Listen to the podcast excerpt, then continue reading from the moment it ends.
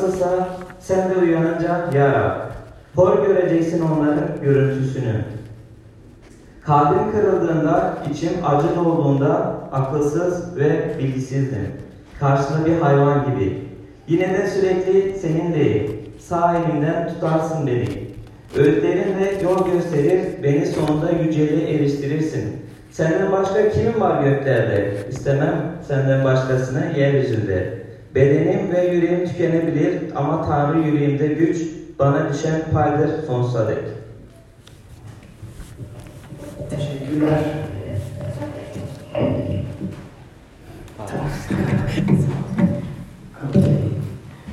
Evet, merhabalar kardeşler, nasılsınız? Sen nasılsın? İyiyim. Evet, bu vaazimizin 6. haftasına geldik. 6. haftasında e, dua konusuna bakıyoruz. Uluslararası tekrardan herkese hoş geldiniz. E, ve insanların, birçok insanların dua söylediğini zaten biliyoruz. E, özellikle bu topraklarda. E, ama aynı zamanda e, dua gerçekten önemli bir konu olduğunu hatırlatmak için bu vaaz serisine döndük. Um, ve Türkiye'de biliyoruz birçok insan dua öğreniyor um, küçükken ezbere. Um, ama burada İsa'nın bize öğretmek istediği başka bir şey. Mata 6'da İsa bize farklı bir dua öğretmek istiyor ve um, ifade ifade bakıyoruz bu dualara. Yani um, mesela geçen haftalarda gündelik ekmeğimizi ver ve bizim ihtiyaçlarımız için nasıl dua ediyoruz konusuna baktık. Veyahut bizim suçlarımızı bağışla ifadesine baktık. Yani utanç ve pişmanlık e, içinde olduğumuzda Rab bize nasıl bir yol, nasıl bir e, dua öğretiyor. Ve bugün e, bize ayartmaya gönderme fakat şerden kurtar e, ifadesine bakacağız. Ve ilk önce size bir soru sormak istiyorum. Kendinize baktığınızda, aynaya baktığınızda ben aslında iyi bir insan diye var mı? Aynaya baktığınızda. Yok mu? Vay be. Aslında Türk toprağında ve ben istisna değilim. Herkes kendisinin iyi insan olduğundan çok emin. Yani kendisinin iyi insan olduğundan yüzde iki yüz emin diyebiliriz. Ve bugünkü konu biraz buna gidecek. Yani hayat bir savaş olduğu zamanlar ki bilmiyorum bunu biliyor musunuz? Bazen hayatımız böyle pembe olmuyor, savaş gibi oluyor um, nasıl dua etmemiz lazım? Burada ayartma konuna git konusuna baktığımızda içimizdeki kötü olanlardan e, bahsediyor. Yani içimizdeki kötü olan bir şey ortaya çıkan durumdan bahsediyor. Ve biliyorum bizim benim arkadaşlarım birçok kişisi şundan emin ki insan iyi ama etrafındaki koşullar kötü. Ve kötü koşullar insana saldırdıkça o insan da bu kötü koşulların nasıl diyeyim mağduriyetinde kalıyor. Aslında şöyle bir, birkaç sene evvel güzel bir benzetme gördüm. Bir sünger. Düşünün bir sünger var elinizde ve süngerin içinde su var. Şimdi diyelim ki o sünger sizsiniz. Süngerin içinde tek temiz su olsa bu süngeri sıktıkça hep yine de temiz su çıkar değil mi? Ve İsa'nın hayatına baktığımızda onu görüyoruz. Birçok kişi birçok kötü koşullarla karşı karşıya geliyor ve süngeri sıkıyor insanlar. Ama insan tek bir günahla cevap vermiyor. Yani insanın içindeki çıkan tek temiz bir su. Ama kendi hayatımıza baktığımızda bizi sıktıklarınca o zaman bizim o süngerden bayağı pis su çıkmaya başlıyor değil mi? Belki sadece kendimden bahsediyorum. Um, bugün buna bakacağız ve bunun bu mezmurun iki tane boyutu var veya bu e, İsa'nın şeysi ayartmaya götürme fakat şerden kurtar diyor. Ve birisi ayartmaya götürme yani içindeki e, kötülükle yardım et. Yani kötü koşullarla karşı karşıya geldiğinde um, içindeki o kötü tepkilerden koru. Aynı ikinci yönü şerden kurtar derken dıştan saldırıya uğradığında bana beni kurtar. Yani iki boyutu da var. Ve um, bilmiyorum sizin hayatınızda nasıl, belki iş hayatınızda um, bayağı bir zor patronla karşı karşınızdasınız ve um, birçok zaman onun size davranış tarzları içinizdeki en kötü şeyleri, en vahşi yönleri ortaya çıkarabiliyor. Veyahut farklı durumlarda belki ailenizde um, bazen zorluk çektiğiniz uh, insanlar olabilir ve onlarla uh, başa çıkmak gerektiğinde gerçekten bir nasıl diyeyim bir ayartma uh, yaşıyorsunuz. Burada aynı bu uh, durumdan bakıcı, bu, bu duruma bakıcıyız. Yani burada kafası karışmış bir uh, insan var. O da Asaf. Asaf da bu mezmuru yazıyor. 73. mezmuru yazıyor. Ve aslında durumu çok basit. 13. ve 14. ayete bakarsanız diyor ki anlaşıla boş yere yüreğimi temiz tutmuşum diyor. Ellerimi yıkamışım suçsuz diye. Yani burada nasıl diyeyim aslında Asaf diyor ki ben iyi insan olmaya çalıştım diyor. Ben yüreğimi temiz tutmaya, pak tutmaya çalıştım diyor. Um, Tanrımı ve komşumu sevdim diyor. Fakirlere yardım ettim diyor. Dürüst olmaya çalıştım diyor. Ama hayatım kötüye gidiyor diyor. Ama hayatım istediğim gibi değil diyor. Ve aslında çok ironik birinci ayete ve 13. ayete bakarsanız birinci ayette diyor ki Tanrı gerçekten İsrail'e yüreği temiz olanlara karşı iyidir diyor. Ama 13. ayette sanki bir çelişki varmış diyor. Çünkü kendisi de diyor ben hayatımı temiz tuttum diyor ama hiç mesut değil. Hiç mutlu değil nerede olduğundan, hayattaki koşullarından hiç mutlu değil. Diyor ki kalbim pak ama sanki boşuna yapmışım gibi diyor. Um, ve diyor ki Tanrı buna neden izin veriyor diyor. Yani Tanrı benim hayatım bu kadar kötüye gitmesine neden, neden izin veriyor? Ve um, üçüncü ayete bakarsanız orada aslında problemin ikinci yarısını bulabilirsiniz. Um, diyor ki küstahları kıskanıyordum diyor. Yani etrafındaki insanların hayatlarına bakıp onları kıskanıyordum diyor. Ve um, 4. ve 12. ayetlerde um, bu insanlardan biraz bahsediyor. Etrafındaki insanlara bakıyor ve diyor ki onlar acı nedir bilmezler diyor. Bedenleri sağlıklı ve semirdir. Başkaları gibi çile çekmezler. Bu yüzden gurur onların gerdanlığı, zorbalık onları örten bir giysi gibidir. İşte böyledir kötüler. Hep tasasız sürekli yarattıklarını arttırırlar. Yani şöyle diyor, ben iyi insanım diyor. Ama her şeyim kötüye gidiyor diyor. Ve onlar kötü insanlar diyor. Ama onların her şeyi iyiye gidiyor diyor. Hiç öyle bir şey düşündünüz mü? Aa, tamam, birisi, bir dürüst, aramızda bir dürüst var. iki tane.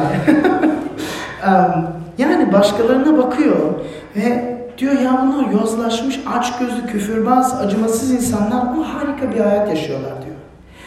Bakın sonucu nedir bu düşünüş tarzının? İkinci ayetine bakarsanız diyor ki az daha ayaklarım tökezlendi diyor. Az daha adımlarım kaydı diyor.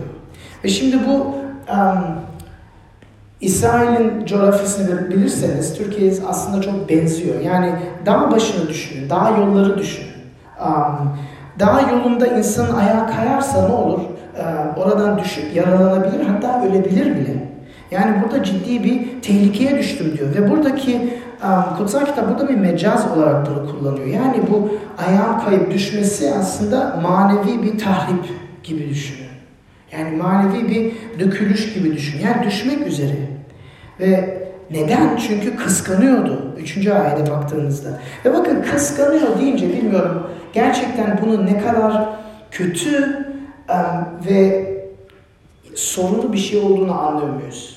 Çünkü bakın etrafınıza baktığınızda bütün reklam hayatı, bütün bütün işletmece, bütün pazarlamanın temelinde kıskançlık var. Reklam size ne diyor? O gördüğünüz insanları kıskandırmaya göndermek istiyor ki siz de gidip alın o ürünü ve sözde mutlu olun.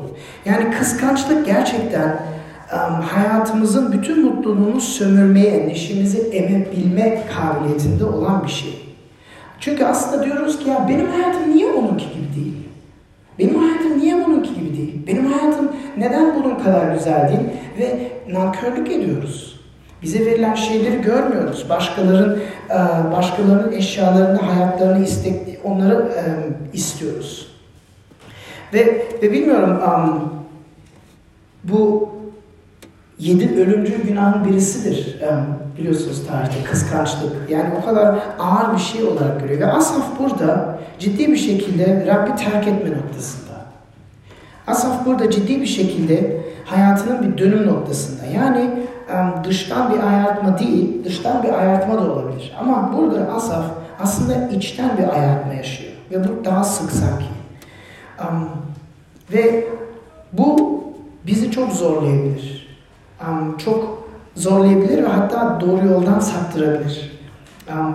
Ve bu duruma kaptığımızda, kapıldığımızda, yani diyelim ki kıskançlık, bu diğer insanları kü- küçümsemeye yol açabilir. Diğer insanlara kaba davranmaya yol açabilir. Sert davranışa yol açabilir. Ve bizi insan olarak çaresizlik, umutsuzluk ve depresyon içinde bırakabilir. Bilmiyorum bunu yaşadınız mı? Umarım yaşamışsınızdır ama gerçekten böyle. Burada Asaf diyor ki ya ben Tanrı'yı neden dinleyeyim diyor. Ben onun isteklerini artık neden yapayım diyor. Bütün yaptıkları boşu boşunaydı diyor. Ve burada İsa bize bu konuyu göz önüne getiriyor ve bu konu savaş. Yani savaş derken gerçek savaş değil, manevi savaş. Hayat savaş gibi hissettiği zaman, hissettiği zaman ve hayatımızda her şey iyi gitmediği zaman nasıl dua etmemiz lazım? Ve bize bunu gösteriyor.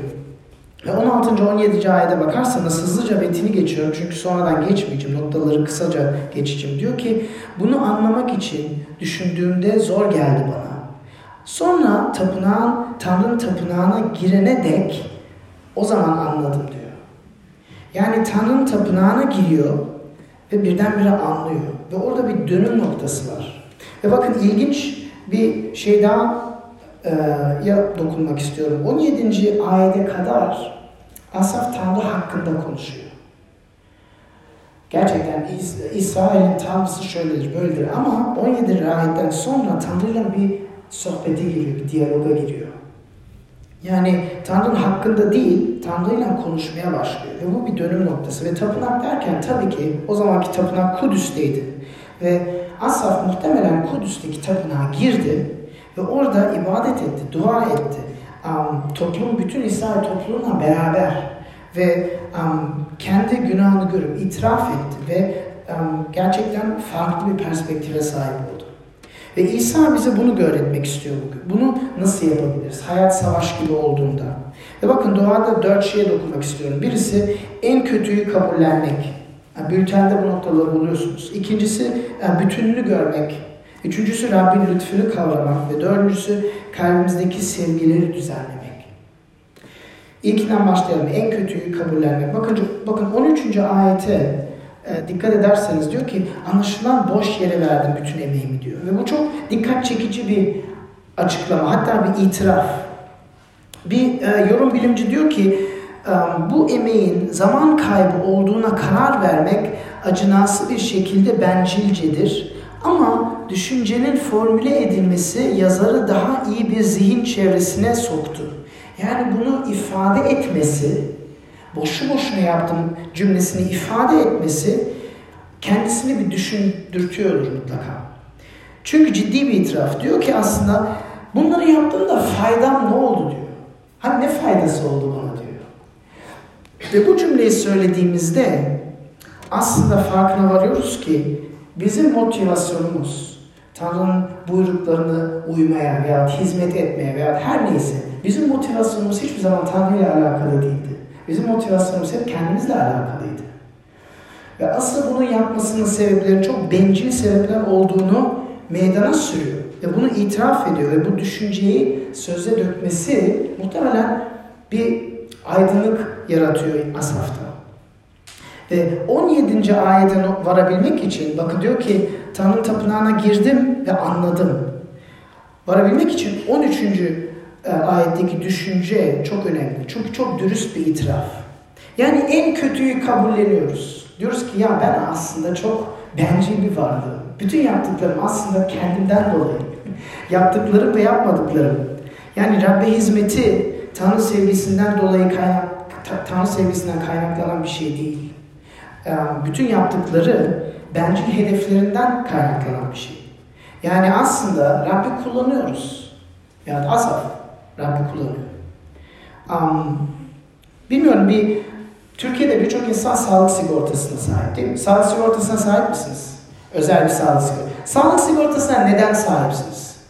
Diyorsunuz ki ya kötü bir şey olduğunda bu sigortaya sahibim, hep paramı yatıyorum, primlerimi yatıyorum ki kötü bir şey olduğunda bana yardım edilebilsin. Ve bazen Allah'la it itibarımız da aynı şekilde.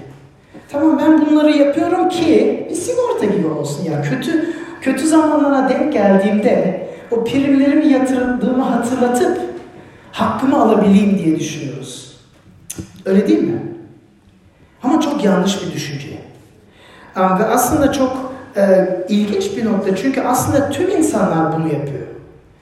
Her insan bunu yapıyor. Yani dindar insanlar bunu yapıyor. Ama dinsiz insanlar da bunu yapıyor. Benim ateist arkadaşlarım bunu yapıyor. Ama herhangi bir dine, dünya görüşü sahip olan insanlar da bunu yapıyor. Sadece sigortaları farklı. sigortaları farklı. Nereye primleri ödedikleri şey farklı. Bakın ben ilk iman ettiğimde benim çocukluğumdan beri egzamam var. Özellikle pazar günündeki olan gece hiç uyuyamıyorum. Bütün gece kaşınıyordum ve o kadar sinirliydim ki tam diyorum ki ya ben doğru şey yapmıyor muyum? Pazar günü gitmek istiyorum. Beni neden rahat bırakmıyorsun gece yarısı? Neden bu egzamamı almıyorsun? Bir de etrafındaki insanlar da diyordu ya böyle bir şey varsa herhalde doğru dürüst iman etmedin. Herhalde iyi doğru iman etmiyorsun. Herhalde inanmıyorsun. Ve ben de böyle bir kızgınlığa uğradım ve sonra anladım ki Rab istediğini yapabilir. Egzamamı alması lazım değil ki. E ben onun için mi bunu yapıyorum? Farklı düşünceler.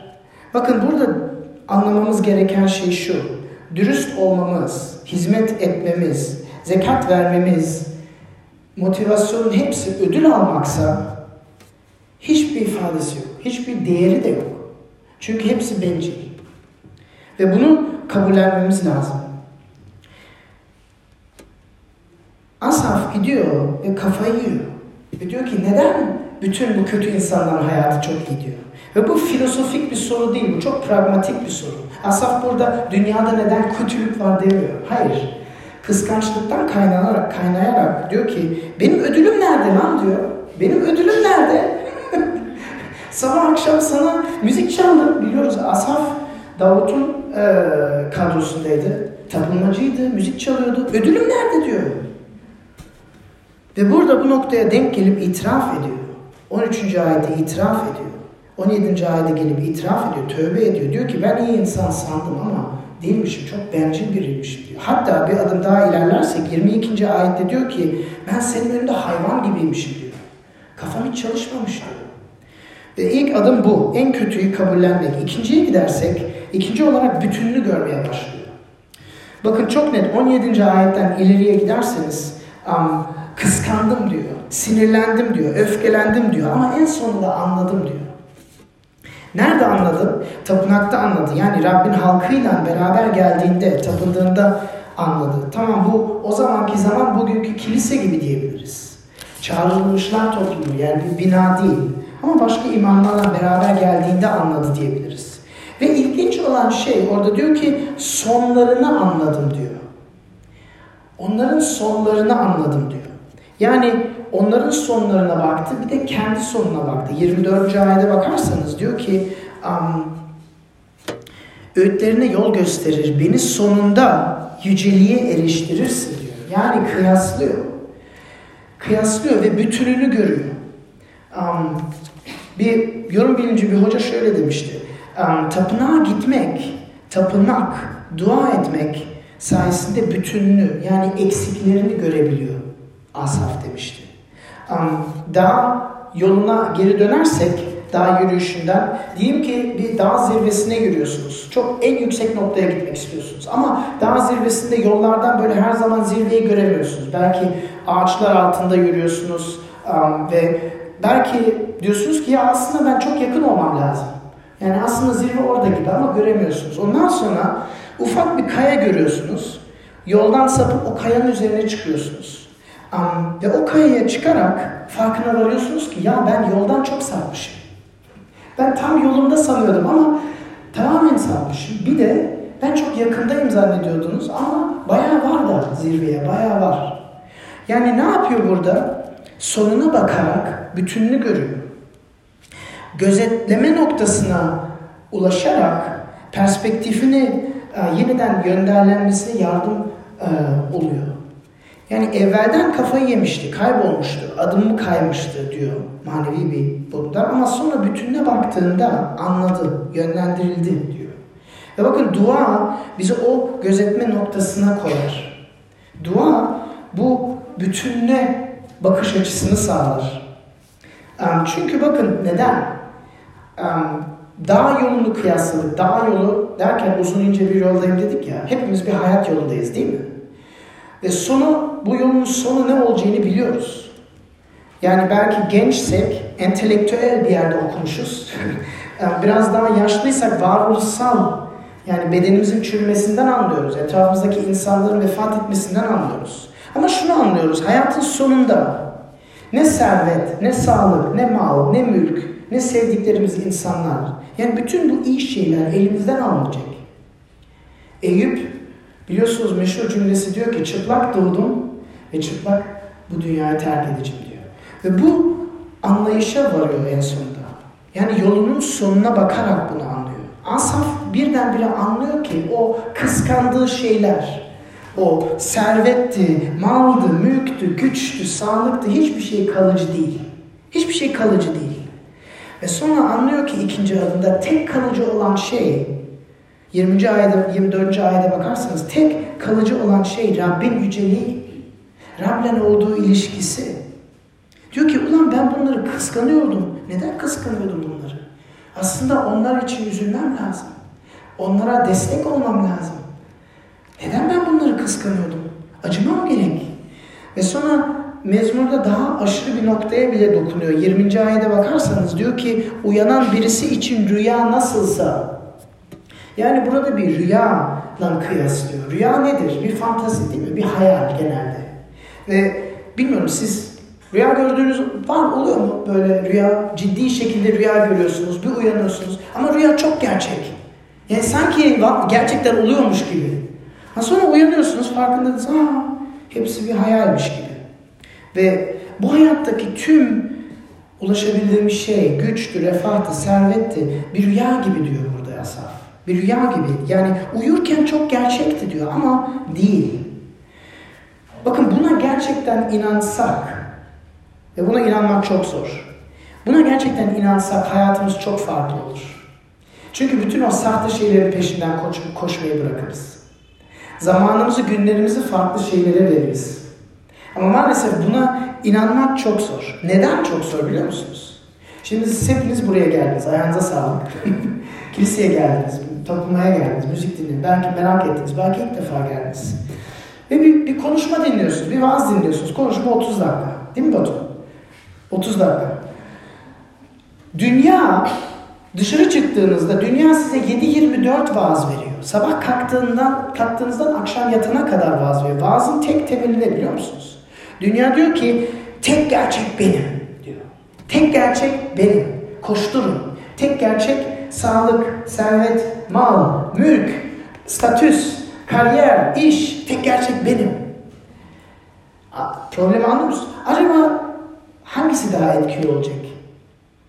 Kiliseye gelip yarım saat bir konuşma dinlemek mi yoksa sabah akşama kadar dünyanın vaazını dinlemek mi?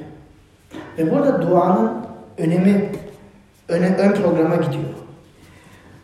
Bakın bu dünyadaki her şey geçici olduğunu anlıyor. Ve kalıcı tek şey Rabbin ilişkisi olduğunu ve ona hizmetin çok mantıklı bir şey olduğunu. Hizmet derken kendisi için değil, bencil amaçlar için değil, bir şey almak, bir ödül kazanmak için değil, gerçekten sevdiğinden dolayı. Bunu inanan insan çılgın bir özgürlük yaşıyor. Bakın. Çılgın bir özgürlük. Çünkü yolumuzu kaybetmeyiz artık. Çılgın bir özgürlük kaşıyor ve artık hiçbir şeyden korkmuyoruz. Çok az şeyler yani öfkelenmek de artık ne için öfkeleneceksin? Kıskanmıyorsun da artık çünkü ne için kıskanacaksın? Asaf'ın burada yaşadığı bir özgürlük var, bir aydınlanma noktası var. Ve tapınağa gidiyor, dua ediyor. Um, toplulukla beraber Tanrı kelamını dinliyor, ilah ediyor, itiraf ediyor, coşuyor ve en sonunda anlıyor. Tamam, en kötüyü kabul ettik, bütününü gördük. Üçüncü olarak Rabbin lütfunu kavramamız lazım. Bütününü görüp sonra 20, 21. ayetten başlayarak diyor ki ben senin önünde hayvan gibiydim diyor. Ve bakın dedim bu 13. ayetin biraz uzantısı gibi. Bu ciddi bir itiraf. Ve ne demek istiyor bunlar? Bunu bir düşünelim biraz, anlamaya çalışalım. Bakın sevgi, hayatımızda tek istediğimiz şey sevilmek değil mi? Yani doğduğumuzdan beri ölüne kadar hayat, her insan aslında sevilmek istiyor, sevgi istiyor. Değil mi? Öyle değil mi? Öyle yaratıldık. Ama sevginin temelinde şu var, başkasının ihtiyacını kendi ihtiyaçlarından daha üstün görmek var. Ve yine bu çok zor bir şey. Yani um, başka insan için bir fedakarlık var ve bu bakın bir bu doğal gelen bir şey değil.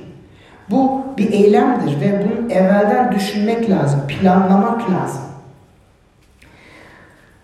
Bir örnek vereyim. Sizin doğum gününüz olduğunda, olduğunuzda aklınıza 10 tane şey gelir. Aa bak ben bunu hediye isterim, bunu değil mi? Ama başka bir insanın doğum günü olduğunda onun için bir hediye almak isterseniz araştırmanız lazım.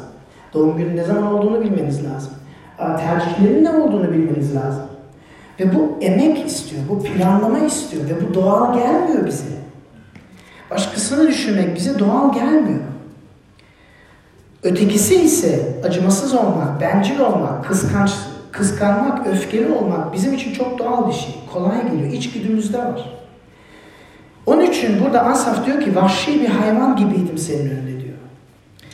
Ama sonra 23. ayette dönüyor ve diyor ki yine de, bakın bu çok ilginç. Karşında bir hayvan gibiydim diyor ama sonra da yine de sürekli seninleyim. Sağ elimden tutarsın beni diyor. Kendisini görüyor. Rabbin davranış, kendisinin Rabbe gösterdiği davranışı görüyor.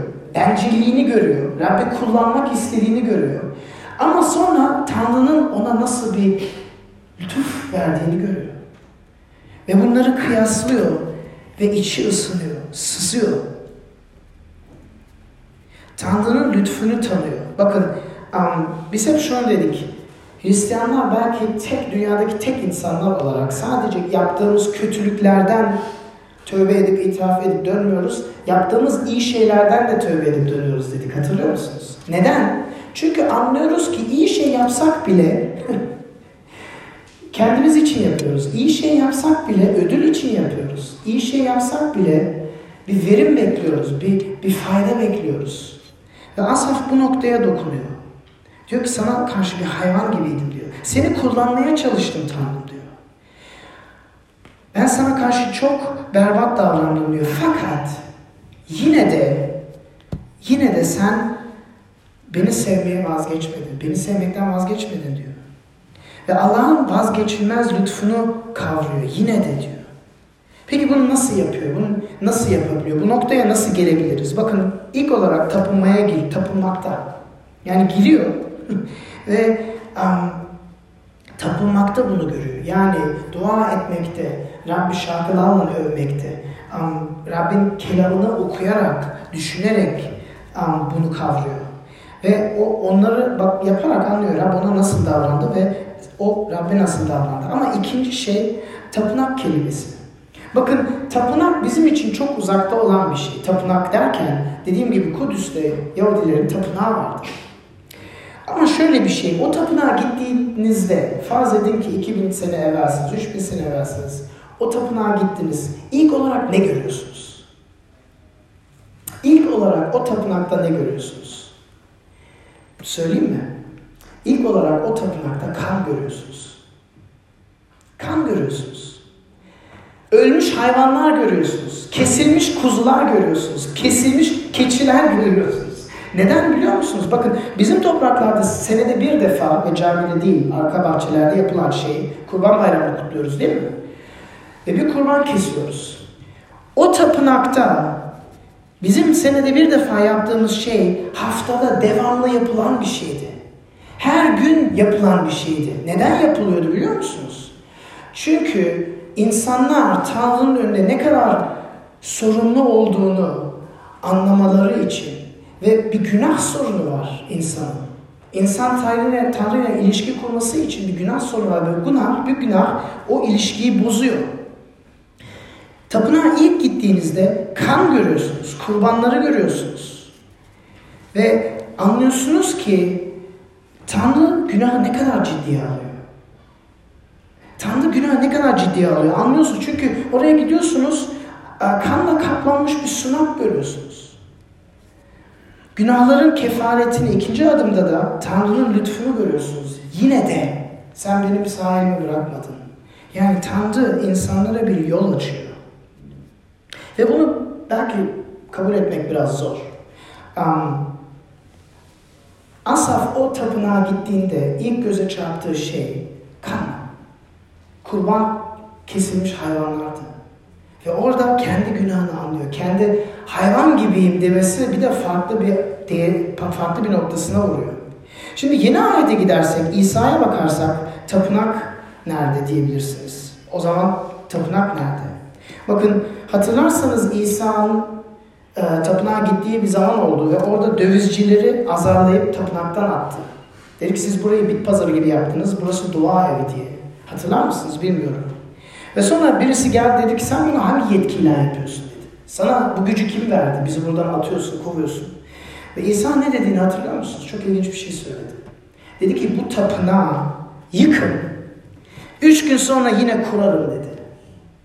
Bu tapınağı yıkın, üç gün sonra yine kurarım. Peki bunun ne herkes tabii ki binayı düşündü. Yani binayı düşündü değil mi? Ama İsa farklı bir şeyden bahsetti. İsa aslında kendi bedeninden bahsetti. Esas tapınaktan bahsetti. Dedi ki beni öldürdükten sonra, üç gün sonra ben yine dirileceğim dedi. Asıl cennet ve dünya arasındaki köprü ki tapınak yani tarih kitaplarına bakarsanız tapınak nedir? İnsan ve um, yaratıcının irtibat kurabilecek bir yer. Genelde dağ zirvelerinin üzerindeydi veya bir şehrin en yüksek noktalarındaydı veya öyle yerlerdeydi. Ama İsa diyor ki asıl cennet ve dünya arasındaki köprü benim diyor. Nihai kurban kuzusu benim diyor. Ve bu ne anladığımızda çarmıhı düşünüyoruz değil mi? İsa'nın kendisini bilerek özgür iradesiyle günah günahkar insanlar için feda etmesi, kanını dökmesi. Biz bunu anlıyor muyuz acaba? Biz de Asaf gibi yapabiliyor muyuz? İlk önce bu duruma hayat savaşına karşı karşıya geldiğinde yalnız başa çıkmaya çalışma. Tapınağa git, kiliseye git. Kilise derken binaya değil, insanları ara. Senin, senin destek sana destek olacak insanları ara. Dua et, Tanrı'yı düşün. Kendini daha iyi anla, bütününü gör, bağışını tat. Senden vazgeçmez, seni terk etmez, sağ elin onu seni tutar sevgisini tat. Ve bu bizi dönüştürür, bu bizi değiştirir. Biz de deriz Asaf'la yine de sevgini görüyorum, yine de seni seviyorum. Bakın tapınak aslında müjdeye dokunuyor. İsa'nın çarmıhı müjdeye dokunuyor. Çarmıh da benim için İsa kanını dökerek öldü. Ve İsa çarmıhta ölürken dedi ki Tanrım beni neden terk ettin dedi. İsa'nın sağ elinde onu tutan kimse yoktu. Kim olursa olsun, ne kadar kötü şeyler yapmış olursa olsun Tanrı sana bir çıkış yolu veriyor, sana bir lütuf yolu veriyor. Sana ışık tanıyor. Ve tapınağa gitmek, dua etmek, İsa'nın adına dua etmek, baba, göklerdeki babamız dua etmek, Rabbin lütfunu tatmak demektir. Son olarak dördüncüye gidelim. Kalbindeki sevgileri düzenlemek. Bakın, en başında okuduk ayakları kayıyordu. Dağ yollarından düşüyorum dedi. Manevi manevi tahrip yaşıyordu dedi. Ama şimdi sabit duruyor. Yani yerini anlamış hatta yükselmekte. 25. ayete bakarsanız bakın ne diyor? Senden başka kimin var göklerde diyor. İstemem senden başkasını yeryüzünde diyor. Artık anlıyor musun nasıl döndü? Evvelden o insanları kıskanıyordu. Evvelden o insanların sahip olduğu şeyleri istiyordu. Şimdi döndü diyor ki senden başka hiçbir şey istemiyorum diyor. Senden başka hiçbir şey istemiyorum diyor. Dönüşüm nasıl oldu? Nasıl nasıl yaptı bunu? Biz nasıl yapabiliriz? Bakın 13. ayette ne dedi? Boşu boşuna yaptım bunları dedi. Ve istediği asıl şey nedir? Ünlü olmak, servet, refah ve bunlara ulaşamıyorum dedi. Sana hizmet ettim ama bunlara alamadığım için mutsuzum dedi. Senden fazla bunları istiyorum dedi değil mi? Ama sonradan anladı. Tanrı sensin. Ve seni araç olarak kullanmam doğru değil. Um, ve evvelden baktık istediklerini saydık. Sonuç nedir? Bakın pratik olalım, çok pratik konuşalım. Hayatta herhangi bir şeye anlamınızı, değerinizi bağlarsanız Ve bakın bu ne olabilir? Bu, bu aşk olabilir. Aile olabilir, çocuklarınız olabilir, eğlence olabilir, kariyer olabilir. Her şey, evlilik, her şey olabilir. Ama size şunu söyleyeyim, çok kısa söyleyeyim. Geçmişte çok konuştuk bunun üzerine. Hayattaki değerinizi, anlamınızı bir şeyin üzerine yüklerseniz en sevdiğiniz insan olsun. Bu insan bu yükü taşıyamaz. Ve hem o insanı mahvedersiniz, hem ilişkinizi mahvedersiniz, hem de kendiniz mahvolursunuz. Çünkü hiçbir insan sizi mutlu edemez.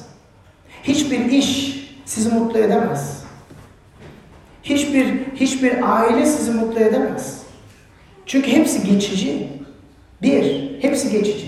İki, hepsinin sorunlu var. Bunu yaparsak kendi dök dökümümüze yol açıyoruz. Ve bakın Asaf, Asaf nasıl yapıyor? Lütuf sayesinde Rabbin lütfunu görerek ve aklında sevgilerini yeniden düzenliyor. Tanrı'yı araç kullanarak başka şeylere ulaşmak için bunu döndürüyor diyor. Yok ilk önce ve tek kalıcı olan şey Tanrı'dır diyor. Ve ondan sonra tamam insanları da seviyorum, komşularımı da seviyorum. Ama ilk önce Tanrı'yı seviyorum. Ve ondan bir karşılık beklediğimden değil. Bakın kalbindeki sevgileri düzenliyor, yeniden düzenliyor. Bizim yaşadığımız birçok um, üzüntü, depresyon, kalbimdekimizin sevgilerin düzensizliğinden kaynaklanıyor. Biz bir şeyde, iyi bir şey olabilir. Size abartılmış bir örnek benim kilisede hizmet etmek olabilir. Değerinizi oradan alıyorsanız kötü, kötü şeyler göreceksiniz. Çünkü oradan değerinizi alamazsınız. Hem kendinizi yıkıma sürersiniz hem o şeyi de berbat edersiniz. Bakın Asaf tapınağa giriyor, tapınağa bakıyor ve bunları anlıyor. Kanları görüyor, kurbanı görüyor. Ama dediğim gibi Asaf milattan önce bin yıllarında yaşadı. Davut'un yaşadığı sürecinde yaşadı. Bizden, biz Asaf'tan bunları çok daha iyi anlayabiliyoruz. Çünkü bakın Asaf'tan bin yıl sonra İsa doğdu. Ve kanları, kurbanları bütün İsrailler gördü ama pek de tam anlayamadılar. Neden bunları yapıyorlar? Tam anlayamadılar. Bu kanların, bu kurbanların gelecek Mesih için bir işaret olduğunu anlayamadılar. Bir gölge olduğunu anlayamadılar. İbraniler mektubu bütün bunun üzerine yazılmıştır. Diyor ki siz gerçekten inanıyor musunuz bir hayvanın günah silebilmesini? Gerçekten buna inanıyor musunuz diyor. Hayır bu sadece sizi günahın gerçeğini hatırlatıp gelecek kuzu, gelecek Mesih'i beklentisini yaratmak için diyor. Ve bakın biz bunu anlamak için çarmıha bakıyoruz. Rabbin sevgisini anlamak için. Çünkü Rab çarmıhta bizleri ne kadar çok sevdiğini çok net gösterdi. Kendisi bile bizim için ölmeye hazır olduğunu gösterdi. Ve Pavlus Romalılar 5'te diyor ki belki iyi bir insan, belki dürüst bir insan yerine birisi ölmeye razı olabilir. Ama düşmanlarısı için kimse ölmeye razı olmaz diyor. Tanrı biz onun düşmanlarıyken gelip bizim için ölüyor. Bu birinci şey. Tahmin ettiğimizden berbat durumumuz. Ve kendimizi batakhaneden böyle kafamızı çekerek çıkartabilemiyoruz. Ama ikinci bir gerçek var. Tanrı'nın sevgisini görüyoruz. Hem kendi günahımızı görüyoruz hem Tanrı'nın sevgisini görüyoruz. Hem Tanrı'nın günahtan ne kadar nefret ettiğini ve bunu çok ciddiye aldığını ki en sonunda günahın pahasını kendisi ödemeye razı oldu. Ama aynı zamanda da bize ne kadar değer verdiğini, bizi ne kadar önemsediğini görüyoruz. Bakın, müjdeyi duydunuzsa buna inanabiliyor musunuz? Çünkü insanı iyiye yönlendirecek tek bir şey. Bakın insanı iyiye yönlendirecek şey kurallar değil. Dıştan size bunu yaparsan iyisi, bunu yaparsan kötüsün diye bir şey insanı kurtarmaz. İnsanın iyiye dönmesi içten dışarı olacak bir şey olması lazım. İçten değişmemiz lazım. Ve bu müjdeye inanıyorsak gerçekten içten değişebiliyoruz. Çünkü başka bir varlığın bizi nasıl sevdiğini görebiliyoruz. Başka bir varlığın gelip gerçek sevgisinin tat, tadabilmesini e, sağlıyor. Ve buna inanamıyorsak acaba keşke inanabilsem diyor musunuz? Çünkü hayatınızdaki savaş alanlarını gördüğünüzde bu İsa'nın yaptıkları sizin savaşınızı nasıl bitirebilecek olduğunu görebiliyor muyuz? Dua edelim. Rab sana şükrediyorum bu metin için.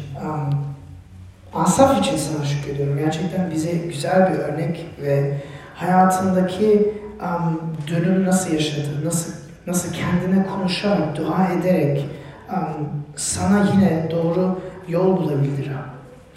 Ama daha fazla İsa senin için şükrediyoruz Rab. Sen bize geldin, bizler yolumuzu kaybetmiş olurken sen geldin ve bize bir yol açtın. Cennet ve dünyanın arasındaki köprüyü kurdun Rab. Ve gerçek tapınak sensin. Sana şükrediyoruz.